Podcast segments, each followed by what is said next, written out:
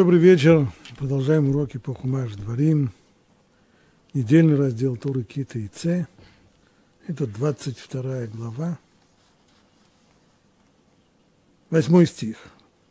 Когда будешь строить новый дом, сделай перила на его крыше, чтобы не прилилась кровь в твоем доме, если с нее упадет падающий.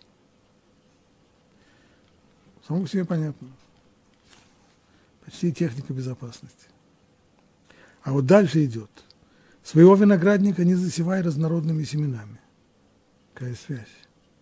Дальше. Не паши на быке и на осле вместе. Не надевай шатнез, одежду из шерсти и льна вместе. Сделай себе цицит на четырех углах своей одежды. Какая связь между всеми этими заповедями? И самая первая заповедь, которая требует построить перила по периметру крыши, она идет сразу вслед за, вслед за заповедью птичьего гнезда. Заповедь о птичьем гнезде гласит, что если человек идет по дороге и видит гнездо птицы, в котором она высиживает яйца, или там уже есть птенцы, то нельзя ему взять вместе мать с детьми, он должен отогнать мать, и тогда имеет право взять себе яйца либо птенцов. Ну и сразу после этого, когда будешь строить новый дом, сделай перила на его крыше. Какая связь между всеми этими отдельными законами, они кажутся, как будто бы их э, не связывает вообще ничего. Почему тогда они подобраны вместе?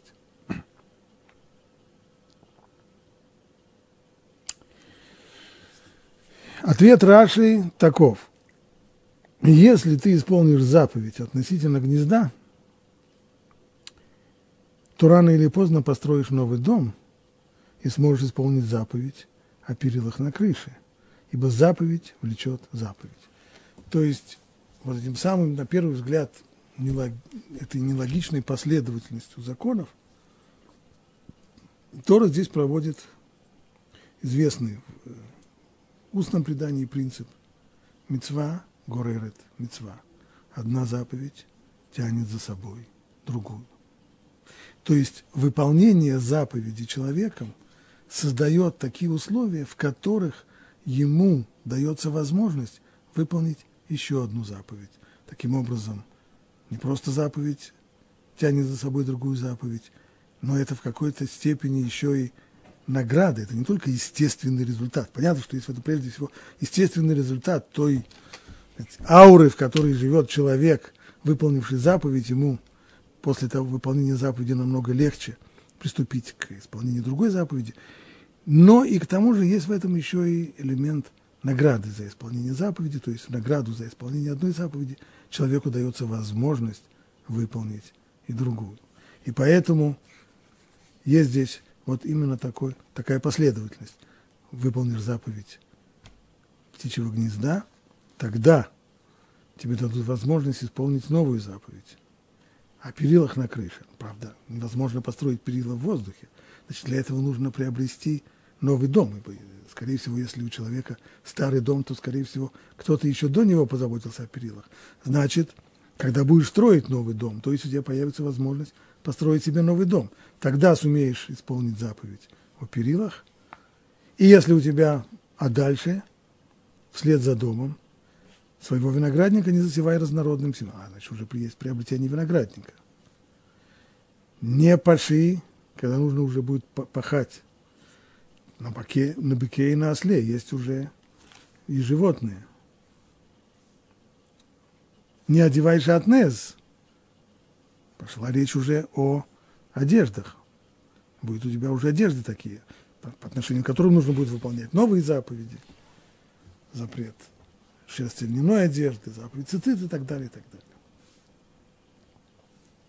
Это понимание всего отрывка в целом. А что касается самой первой заповеди в нем, заповеди о перилах, то здесь удивление вызывает его формулировка. Значит, когда будешь строить новый дом, все понятно.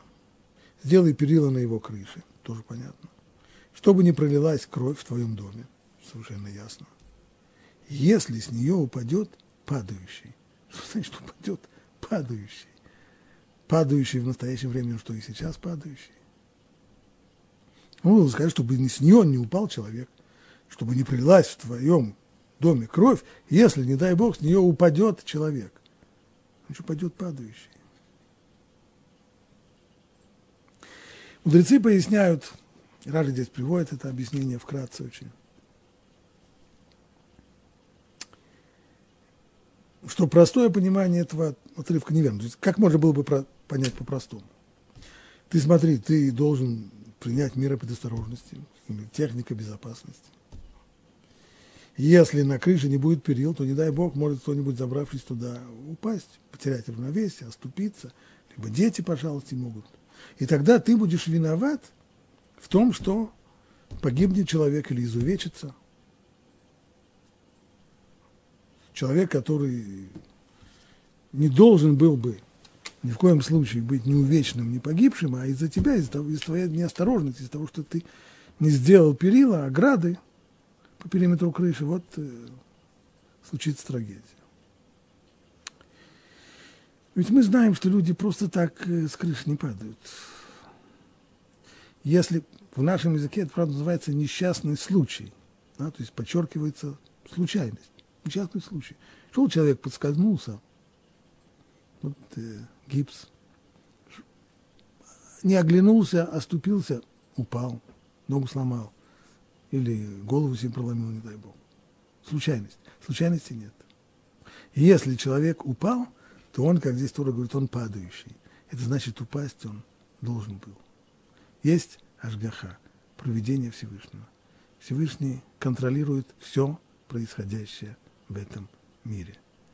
И для случайности в этой области места нет.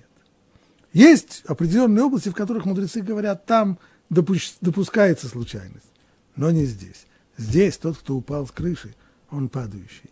Ему надлежало упасть. По какой причине? Никогда не знаем. Есть миллион и двадцать тысяч причин, по которым, может быть, человеку нужно срочно уйти из жизни, покинуть этот мир. Но покинуть, значит ли это, что поскольку случайно падающих людей не бывает, точно так же, как и не бывает случайно погибающих в э, авариях, другого, автомобильных авариях или еще каких-то. Значит ли это, что контроль Всевышнего принуждает других людей, которые являются виновниками этой аварии, их принуждают привести здесь выполнение приговора Всевышнего? Нет, это нет. Если человек попал под машину, он должен был погибнуть. Это не случайно. Но это не значит, что Всевышний заставил человека, который держался за руль, вести эту машину опасным образом, на повышенной скорости, или не, не заметить э, перехода, или еще что-нибудь в этом роде. Это нет. Поскольку каждый человек наделен свободой выбора, и Всевышний ее не отбирает у человека. Он управляет этим миром, не отменяя свободы выбора человека.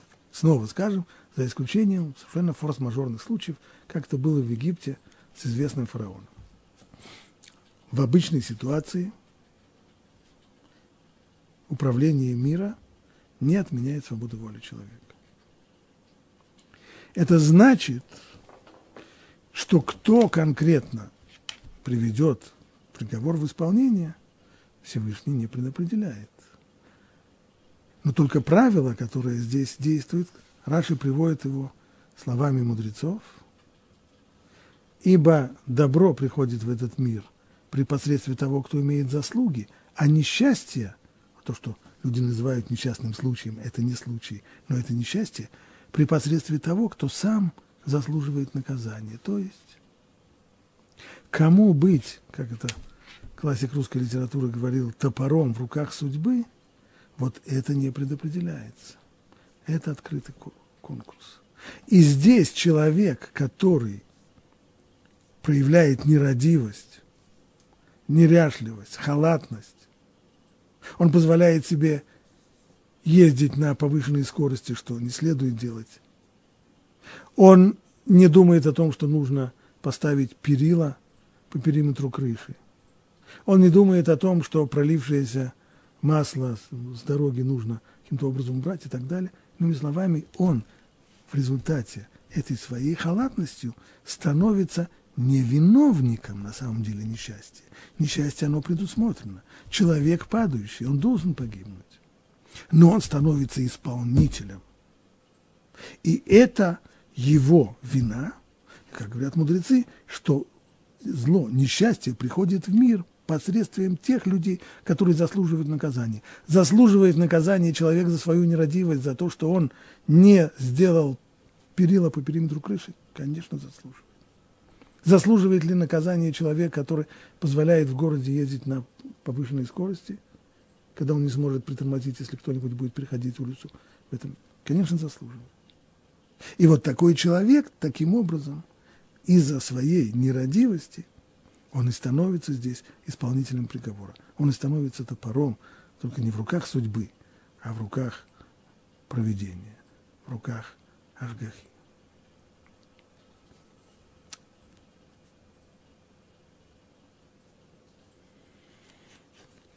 Едем дальше.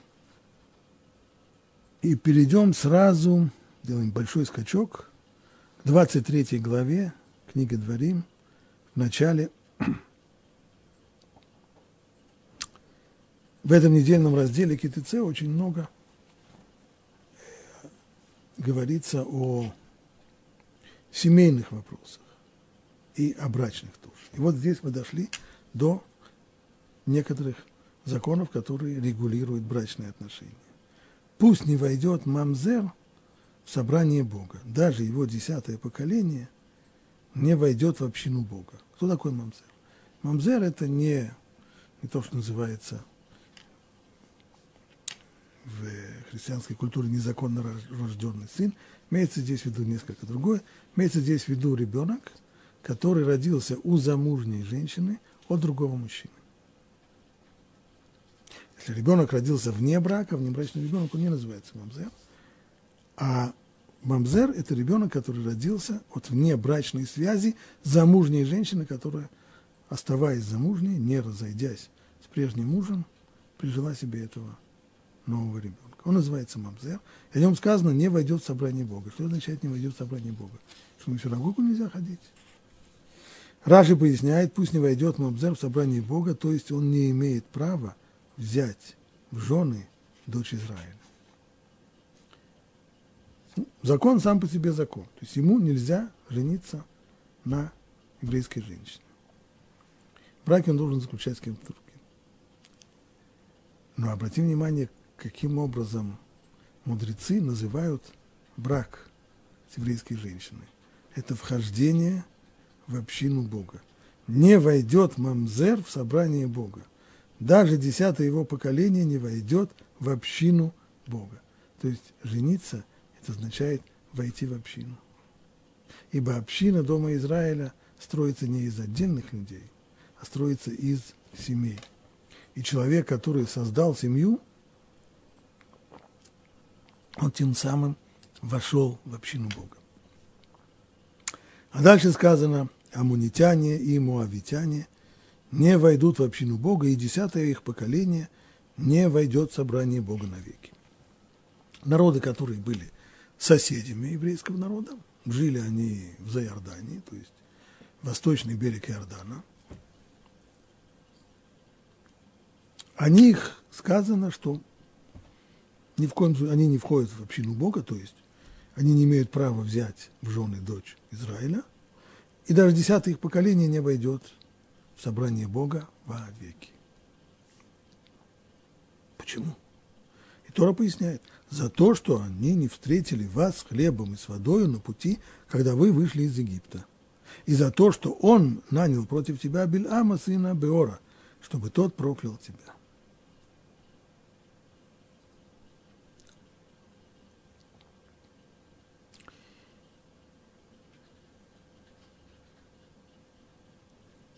Дальше сказано, не желай мира и благополучия во все дни твои вовеки. Не гнушайся идомитянином, ибо он брат тебе. Не гнушайся египтянином, ибо ты был пришельцем в его земле. Сыновья, которые родятся у них, их третье поколение, может войти в общину Бога. Итак, речь идет здесь о четырех народах. Амунитяне и муавитяне никогда не имеют права жениться на дочери Израиля. Что касается эдумитян и египтян, то и ними не следует ими гнушаться. Третье их поколение, понять, что означает третье их поколение, может жениться уже на еврейской женщине. Прежде всего понятно, что вообще брак еврея с нееврейской женщиной или брак нееврея с еврейской женщиной исключен. Значит, речь здесь идет несколько о другом. Речь здесь идет о людях, которые стали евреями, то есть сделали гиюр, прошли гиюр и стали евреями. И несмотря на то, что они, пройдя гиюр, стали евреями, если их происхождение из двух народов, Амон и Муав, то жениться на еврейской женщине они не смогут. Что касается египтян, то есть бывших геров из египтян и эдумитян, то там ситуация другая. Сказано здесь по поводу египтянина, что третье поколение, которое у них родится, после Гиюра, они могут уже вступать в брак с евреями без ограничений. Раши приводит здесь замечание наших мудрецов, которые сравнивают эти законы, вопрос, он напрашивается сам собой. Чем отличаются одни от других, почему? Есть геры, которые происходят из других народов, у них нет никаких ограничений абсолютно. Они, приняв гиюр, могут жениться на еврейской женщине, никто, никто их в этом не ограничивает. А есть четыре народа с ограниченными правами. Из них Амон и Муав совершенно лишенцы, то есть даже если они проходят гиюр, им никогда нельзя будет жениться на еврейской женщине – и в скобочках скажем, что это касается только мужчин из аммонитян и муавитян, а женщин это не касается. Они, пройдя Гиюр, могут выходить замуж за евреев. Но мужчин из Амона и Муава это касается. А что касается идомитян и, и египтян, то там нет такого лишения прав. Там есть ограничения, египтяне э, после прохождения Гюра в третьем поколении могут жениться на еврейской женщине. Вопрос, почему? В чем разница? В чем разница этих четырех народов от всех остальных народов мира? И внутри этой группы четырех народов, чем провинились амунитяне и муавитяне, что им нельзя жениться на еврейской женщине никогда, в отличие от эдумитян и египтян. Раши пишет здесь так. Не гнушайся едомитянином в полной мере, хотя ты вполне бы мог им гнушаться из-за того, что он вышел навстречу тебе с мечом.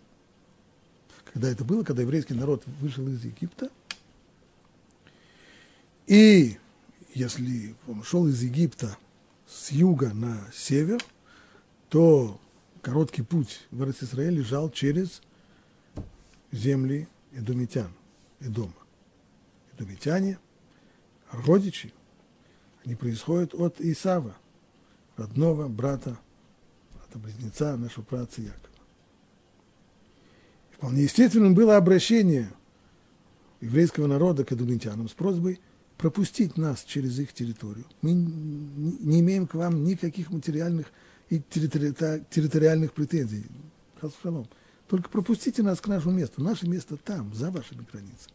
Земля канаанская, на которую вы не претендуете.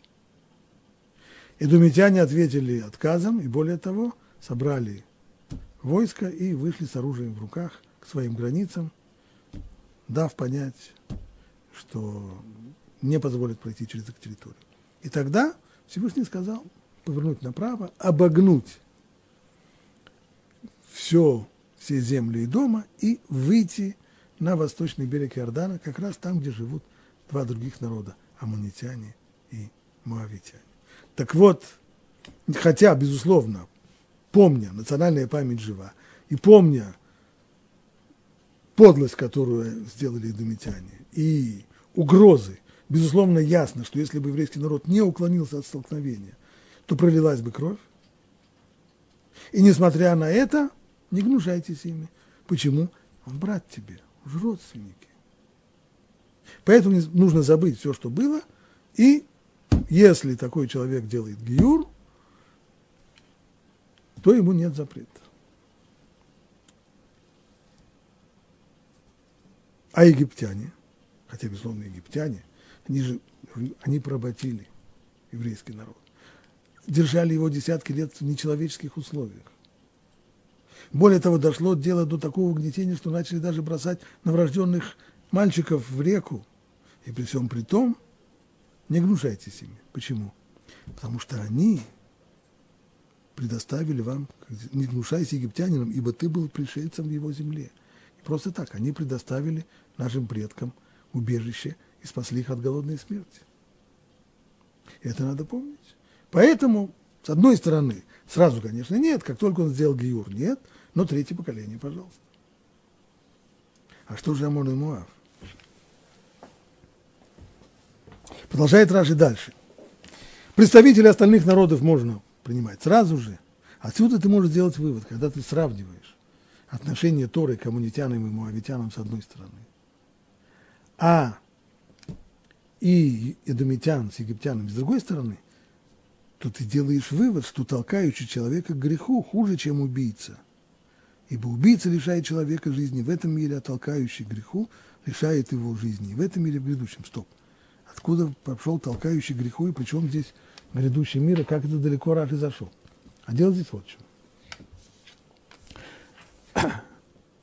Когда Тора объясняет, почему и дом и Муав нельзя их пускать в общину Бога, нельзя давать, выдавать за них замуж еврейскую девушку, там сказано за что? За то, что не встретили они вас хлебом и с водой на пути, когда вышли, вышли из Египта. И за то, что он нанял против тебя Биль-Ама, сына Беора чтобы тот проклял тебя. А история там была такова. Действительно, когда еврейский народ оказался у границ муавитян, они пришли в ужас от этого. И наняли известного колдуна, экстрасенса по имени Бельам, для того, чтобы он проклял еврейский народ. Бельам честно пытался проклясть, у него ничего не получалось, потому что каждый раз, когда он пытался произнести проклятие, оно в его устах превращалось в благословение. И все же, желая каким-то образом услужить людям, которые его так оценили, перед тем, как отправиться в Освояси, Бельам дал муавитянам такой совет. Совет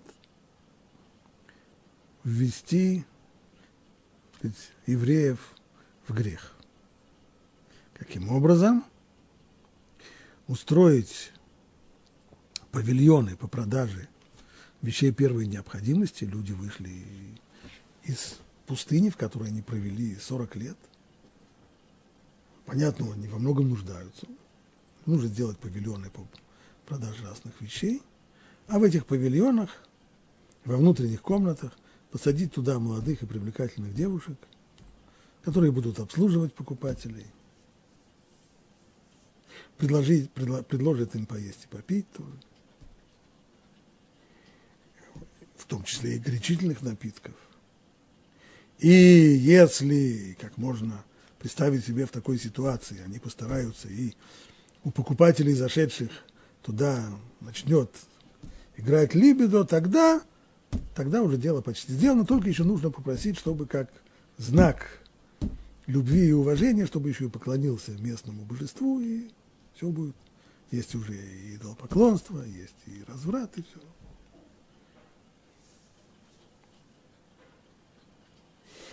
Если в этом была причина удаления муавитян и амунитян, кстати, не очень понятно, амунитяне здесь при чем, потому что Амунитяне в этом не участвовали.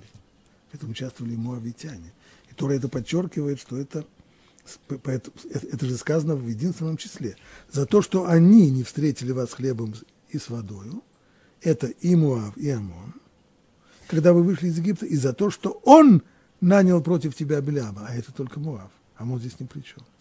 Но так или иначе, по крайней мере, по отношению к Муаву, мы здесь учим, если мы сопоставляем действительно – преступления, которые совершили против еврейского народа эдомитяне и египтяне с одной стороны. Египтяне попросту бросали младенцев в реку. Эдомитяне, правда, кровь еще не проливали, но готовы были пролить кровь, либо, ибо вышли с мечом в руках навстречу еврейскому народу. А муавитяне максимум просто хотели, как говорится, по-русски, подвести под монастырь, подтолкнуть к греху.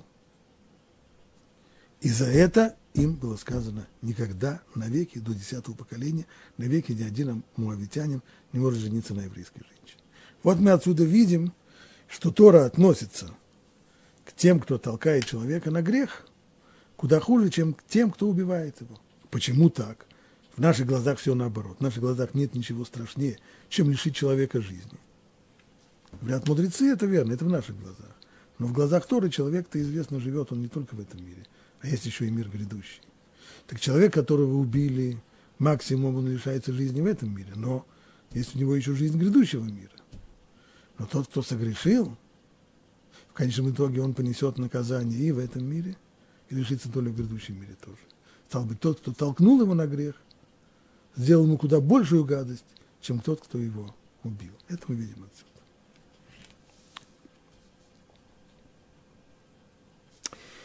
В этом объяснении есть одна серьезнейшая проблема. А именно, причина, по которой муавитяне навеки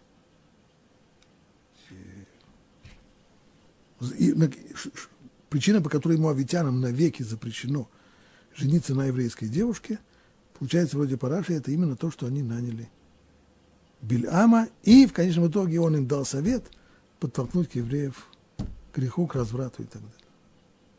Но в тексте этого не сказано это устная Тора. Есть некоторый намек, намек, который в русском переводе вообще даже и не заметен. В оригинале можно увидеть намек. Этот намек очень-очень тонкий. А пшат, простое значение стиха, что сказано, за что? За то, что, за то, что не встретили они вас с хлебом и с водой на пути, когда вы вышли из Египта. Не гостеприимство. И этим, кстати, объясняется и ОМОН здесь, ибо что касается всей этой истории с Бельамом и с девочками в павильонах, так это была исключительно заслуга муавитян, но ОМОН здесь ни при чем. А запрет браков с израильтянками касается не только муавитян, но и амунитян. Так что же получается? Что отсутствие гостеприимства – это такой тяжелый грех, за который эти два народа несут ответственность и, и за это они удалены навеки, и за, и за это никогда, ни при каких условиях человек, пришедший из этого народа, не сможет жениться на израильтянке. Вот это уже по сравнению с тем, что делали египтяне, которые угнетали евреев и бросали детей в реку, кажется, ну просто совершенно безобидно.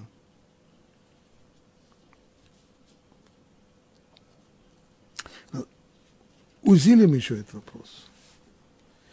А Рамбан уточняет, написано в начале книги Дворим, когда еврейский народ, Мушер напоминает, как еврейский народ обратился к эмурейскому царю Сихону с той же самой просьбой пропустить через его территорию к переправе через Иорден, чтобы смогли осуществить вторжение в землю канаанскую. Что он им говорит? Пищу будешь продавать мне за деньги. То есть, смотри, ты на этом можешь даже наварить. Будешь мне продавать пищу, я буду покупать все. Как поступали со мною сыны Исава, живущие на Сире, да? То есть мы видим, что сыны Исава, правда, преградили с оружием в руках переход через их землю, но ведь, э, бизнес бизнесом. Продавать евреям провизию это они, да, делали. И муавитяне, живущие в Варе. Выходит, что ты не знаешь, что, что муавитяне вообще не хотели давать евреям еду. Да нет, давали, вот только недаром.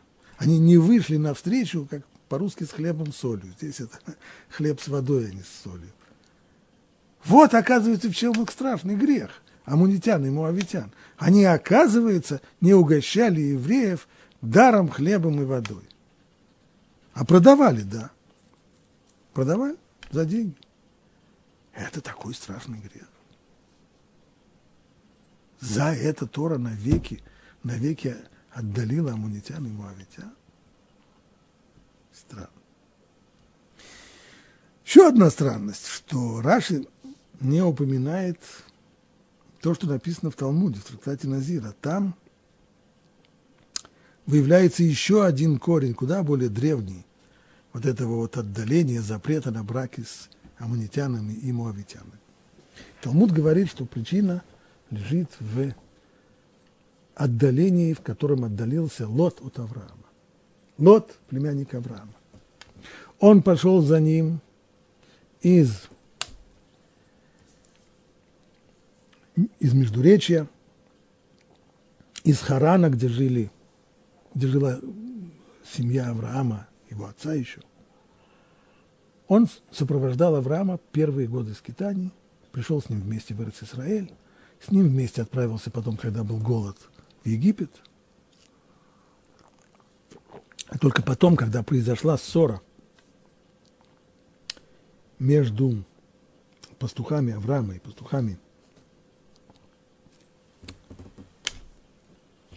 Лота, вот тогда они расстались. И снова непонятно. Почему Талмуд ищет какую-то дополнительную причину, из-за которой сыны Амона и Муава удалены и брак с ними евреям запрещен, когда Тора сама говорит, в чем причина? За то, что не вышли вам навстречу с хлебом и водой.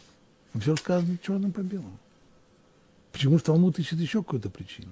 Говорит, а вот когда-то Лот ушел, ушел когда-то Лот от Авраама, из-за того, что он ушел от Авраама, вот все, ушел, ушел навеки. Это, как говорится, отрезанный ломоть. Назад пути нет, и даже браки с амунитянами и моавитянами исключены. Но ведь тоже говорит не об этом. Тоже говорит, причина в том, что не встретили, не вышли с хлебом и с водой.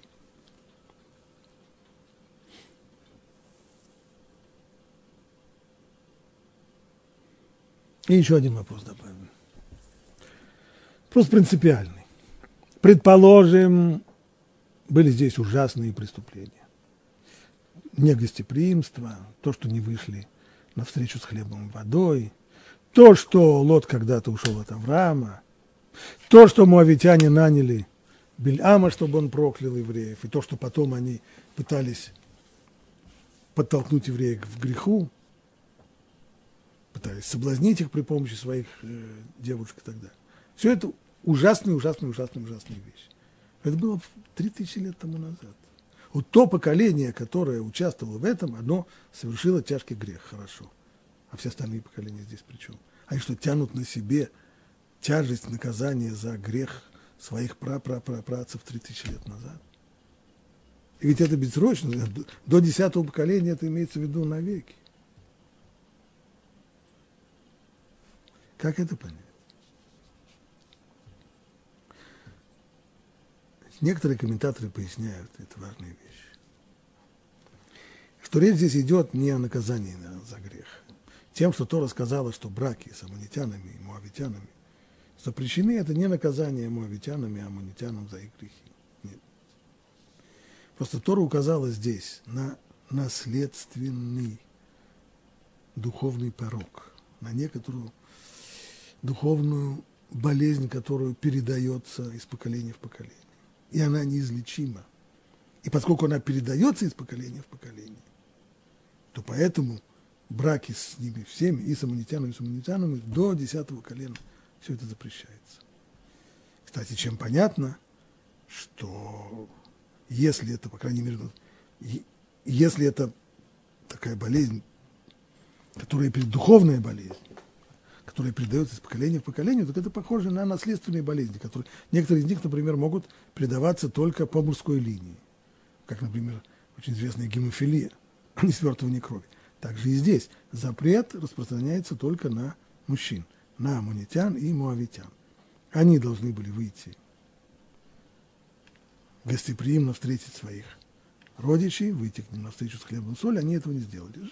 К женщинам нет этой претензии, поэтому наши мудрецы говорят, что женщина из Моавитян, принявшая Гиюр, может выйти замуж за еврея. Мы знаем, что одна из них, не больше, это Рут Моавитянка, не больше, не меньше, она стала бабушкой царя Давида и тем самым построила единственную царскую династию в еврейском народе, которая происходит от нее, от бывшей Моавитянки.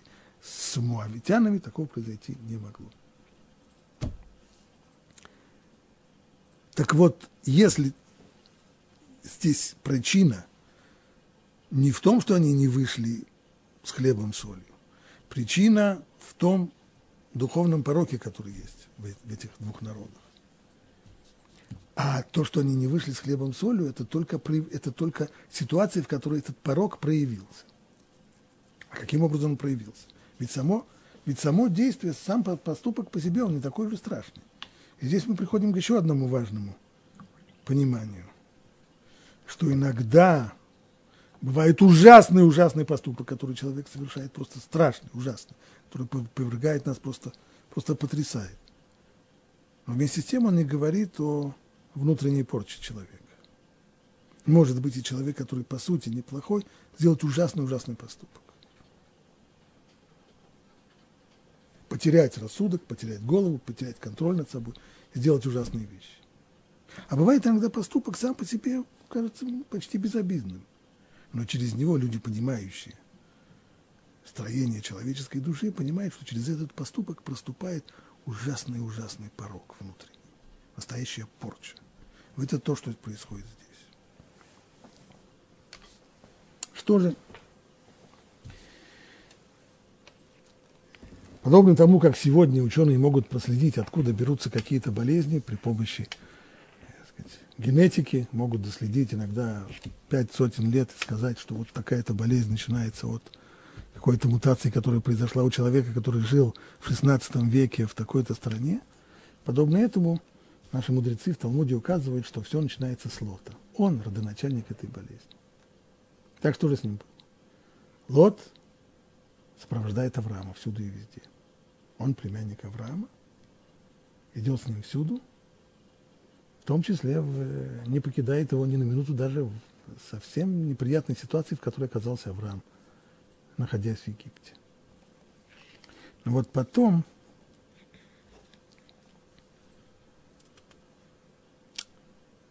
Потом сказано так. В Египте и Авраам, и Лот получили в конечном итоге большие подарки, прежде всего, животными, стадами. И вот, возвращаясь снова в Эрец Исраиль, они выясняют, что пастбища для всех не хватает. И был спор между пастухами скота Авраама и пастухами Лота. И сказал Авраам Лоту, пусть не будет ссоры между мной и тобой, между моими пастухами и твоими пастухами. Потому что мы братья. Вся земля перед тобой, отделись же от меня. Если ты налево, то я направо. Если ты направо, то я налево. И довольно неожиданно, казалось бы, нужно было, после того, как Лот столько времени провел с Авраамом и не покидал его в самые неприятные минуты, казалось, должен был сказать ему, дядя, да ладно, ну что уж, я уже со своими пастухами поговорю, я уже мозги вправлю, я уже нет.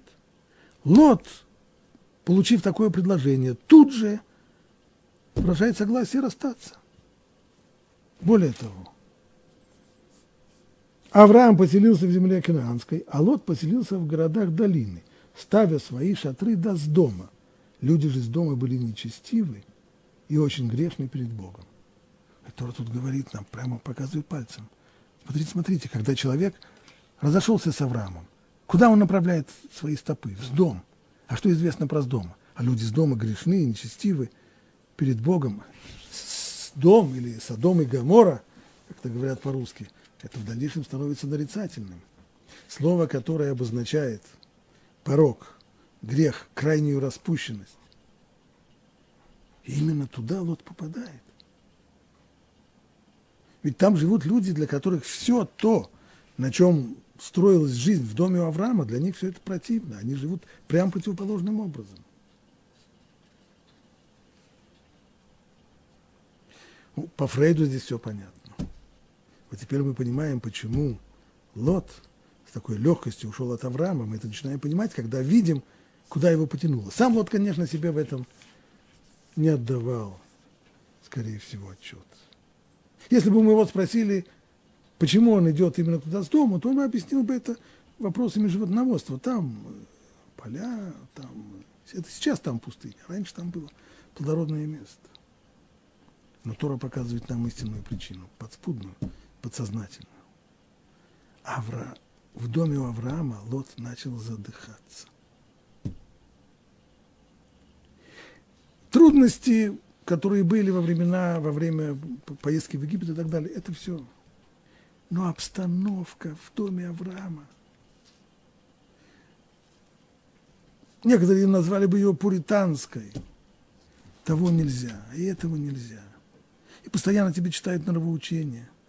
И в ходе этой самой ссоры Лот получил по голове, потому что за, за что была ссора? За то, что пастухи Лота направляли свое, свои стада в поля соседей, других людей. И получили от это нагоняй, от пастуха Авраама, это, самого Авраама, как же так? Нет, это же воровство. Какое воровство? Это же земля Богом обещана Авраамом. Все вокруг колхозное, все вокруг мое, как в Советском Союзе говорили. Да это же все наше. А эти все... Наши, наши, сказал Авраам. Это в будущем, а пока что не наше. Пока что здесь живут люди, это принадлежит, им нельзя трогать. Это чужое, это, это воровство, и так не делай, и туда не смотри, и этого не ешь, и с этим...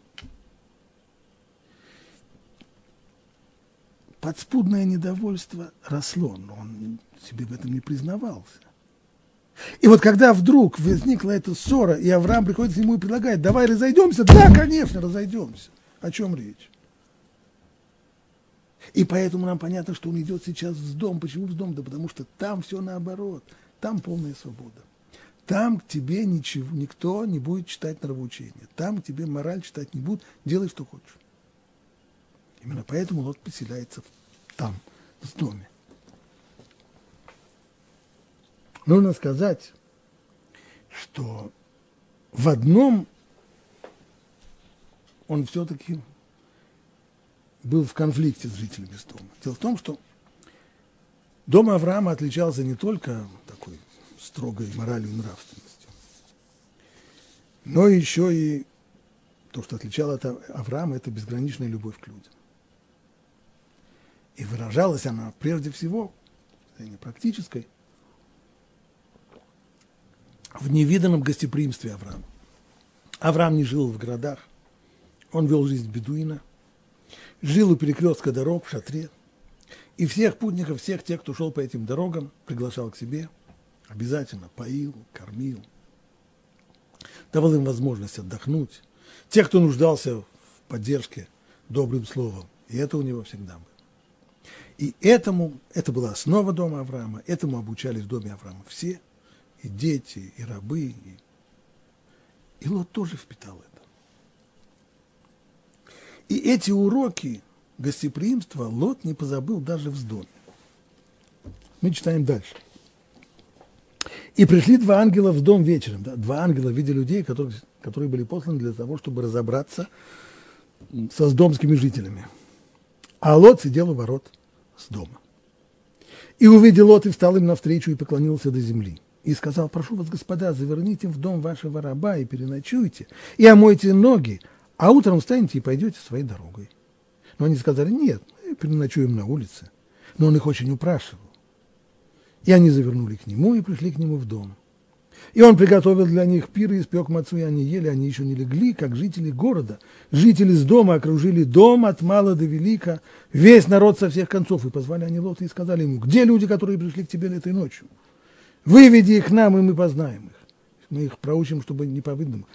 Мудрецы говорят, что жители с дома были очень настроены против всяких э, пришлых, всяких иммигрантов, всяких, э, всяких голодранцев и оборванцев, которые приходят сюда в дом, и делали все шаги к тому, чтобы никто сюда не хотел ходить. А тут вдруг Лот приглашает к себе гостей. И, вывел, и вышел к ним Лот ко входу, и дверь запер за собой, и сказал, пожалуйста, братья мои, не делайте зла. Вот у меня две дочери, которые еще не знали мужчину, я выведу их вам, делайте с ними что угодно. Только этим людям не делайте ничего, так как они пришли под сень моего крова. То есть я, они пришли под сень моего крова, они мои гости, я за них отвечаю. Мы прямо слышим здесь речь современного бедуина. Эти люди, мои гости, я за них отвечаю головой. И он готов на, само, на самопожертвование. Жертвуйте собой, дай Бог, своими дочерьми. Как современный бедуин, который и ограбить может, и, и убить может, но гостеприимство превыше всего. Ты пришел в его шатер, все здесь твое, а он отвечает за твою безопасность. Так ведет себя и Лот. Все, чему он учился в доме Авраама, все это он выкинул. Кроме одного – гостеприимства. И этому он в дальнейшем обучал и своих сыновей Амона и Муава. И они это тоже восприняли, и у них это превратилось, как, ну, как у современных буддизмов, просто в природу. И вот много-много лет спустя еврейский народ выходит из Египта и после сорокалетнего пребывания в пустыне делает марш по направлению к Израиль, огибает и дом, не пропустили, выходит на восточный берег Иордана и приближается к землям амунитян и муавитян, так известных своим гостеприимством. Скорее всего, эти люди действительно выйдут с хлебом, солью. В пустыне это не хлеб с солью, в пустыне это хлеб с водой. Навстречу с, и не просто путникам, а своим дальним родственникам. Не, не выходит. Почему? Здесь проявилось второе начало вот. Когда они увидели, кто за люди, которые приближаются к их границам, а еврейский народ тогда уже 40 лет жил по законам Торы, то это амунитян и моавитян настолько покоробило. У них все не как у людей. Девочки с мальчиками не вместе. У них по отдельности. Того не едят, куча ограничений, этого нельзя есть, и этого нельзя есть.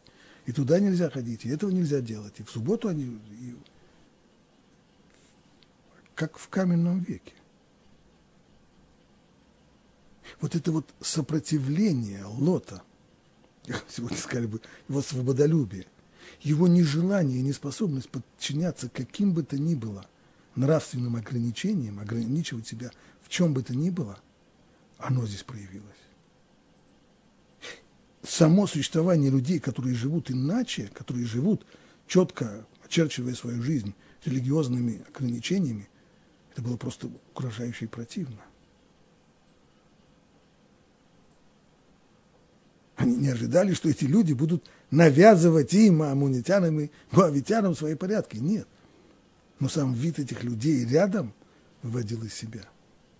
К сожалению, это можно видеть сегодня в Израиле. Есть, э, не раз случается, что в небольших э,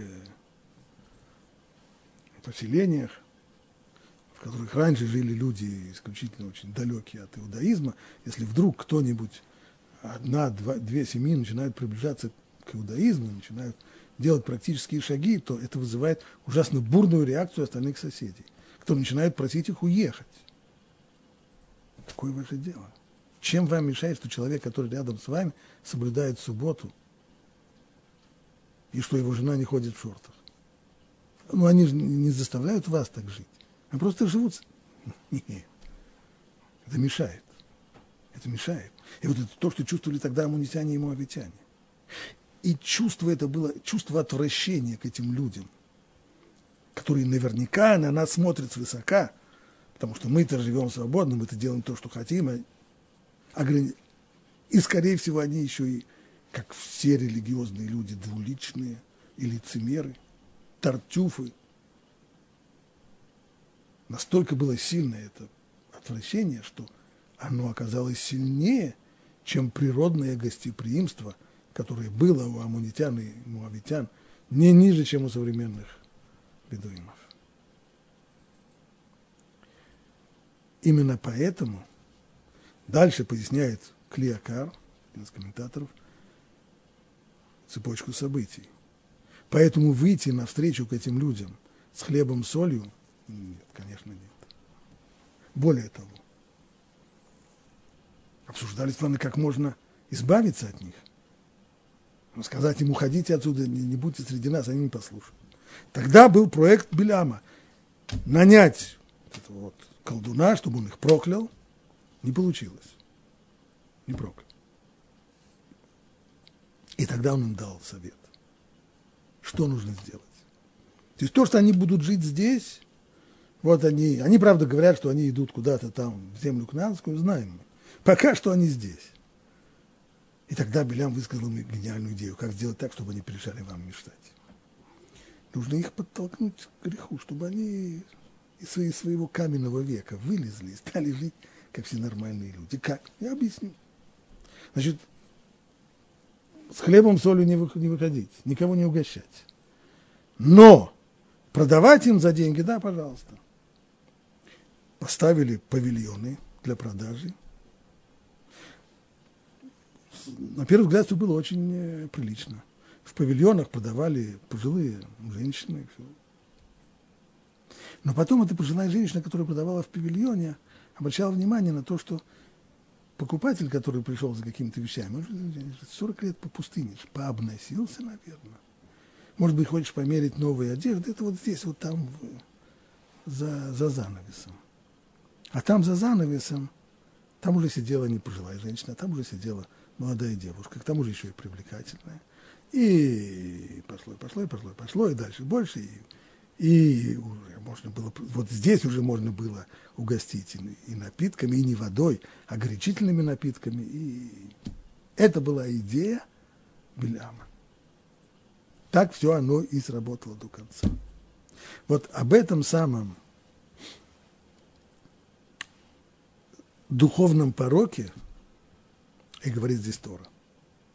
В чем он состоит? В неспособности и нежелании принять на себя какие бы то ни было нравственные ограничения, в желании жить совершенно без предела. Это видно, кстати, и по национальной религии муавитян. Национальным богом муавитян был Бааль-Пиор. А культ его, тот, кто читал э, недельный раздел, Балак знает, о чем, о чем там Балак, Пинхас. То есть это религиозный культ, который прославлял самые животные проявления человеческой натуры и возводил их, нечего стесняться, и возводил их в служение божеству. Вот так, никаких пределов, ничего абсолютно. Все дозволено, абсолютно все дозволено. И вот в этом проявился здесь, проявляется здесь различие между Амоном и Муавом и другими народами. Другие народы, которые окружали еврейский народ испокон веков – Понятно, что не выглядели большими праведниками. Но в основном это касалось их мировоззрений, так, то есть ложных каких-то верований, мировоззрения, религиозных заблуждений, необузданного образа жизни. Да, совершенно верно. Но при всем при этом, где-то там глубоко, глубоко, глубоко, за завалами, заносами – всей этой дряни, всего этого мусора, там еще остается живое и здоровое естество человека. Поэтому если такой человек, преодолев все эти завалы мусора, сумеет их разгрести и обнаружит в себе желание стать евреем, то поменяв, благодаря Торе и ее заповеди, он поменяет свой и свой образ мышления, и свой образ жизни, и свое поведение. Это будет другой человек таким человеком можно войти в брак. Амунитяне ам, амунитяне это не так. Там порча касается самой сути. Это не вопрос мировоззрения, это не вопрос разнузданного поведения. Это внутренняя гниль, это внутренний порог. Он проявился вот в этих самых событиях. Проявился в истории с Лотом, проявился в истории, когда они хотели встречать, когда сумели пересилить свое собственное гостеприимство, сумели, пересилить свою, вторую природу, свою природу. Не вторую природу, а свою природу. Это значит, что порча в действительности в глубине души, она очень сильна. И именно поэтому Тора и сказала, с этими людьми браки невозможны. Это десятого поколения. Даже если они сделают гиюр, даже если они изменят свои мировоззрения и изменят свои свой образ поведения, но внутренняя суть, она-то остается неизменной. Поэтому браки с ними исключаются. Это одно объяснение, которое мы даем. Мы не коснулись на этом уроке намеренно объяснение Рамбана, который дает на его ответов на поставленные нами вопросы. И это объяснение достаточно важное для того, чтобы выделить для него отдельный урок, а мы сейчас здесь на этом и закончим.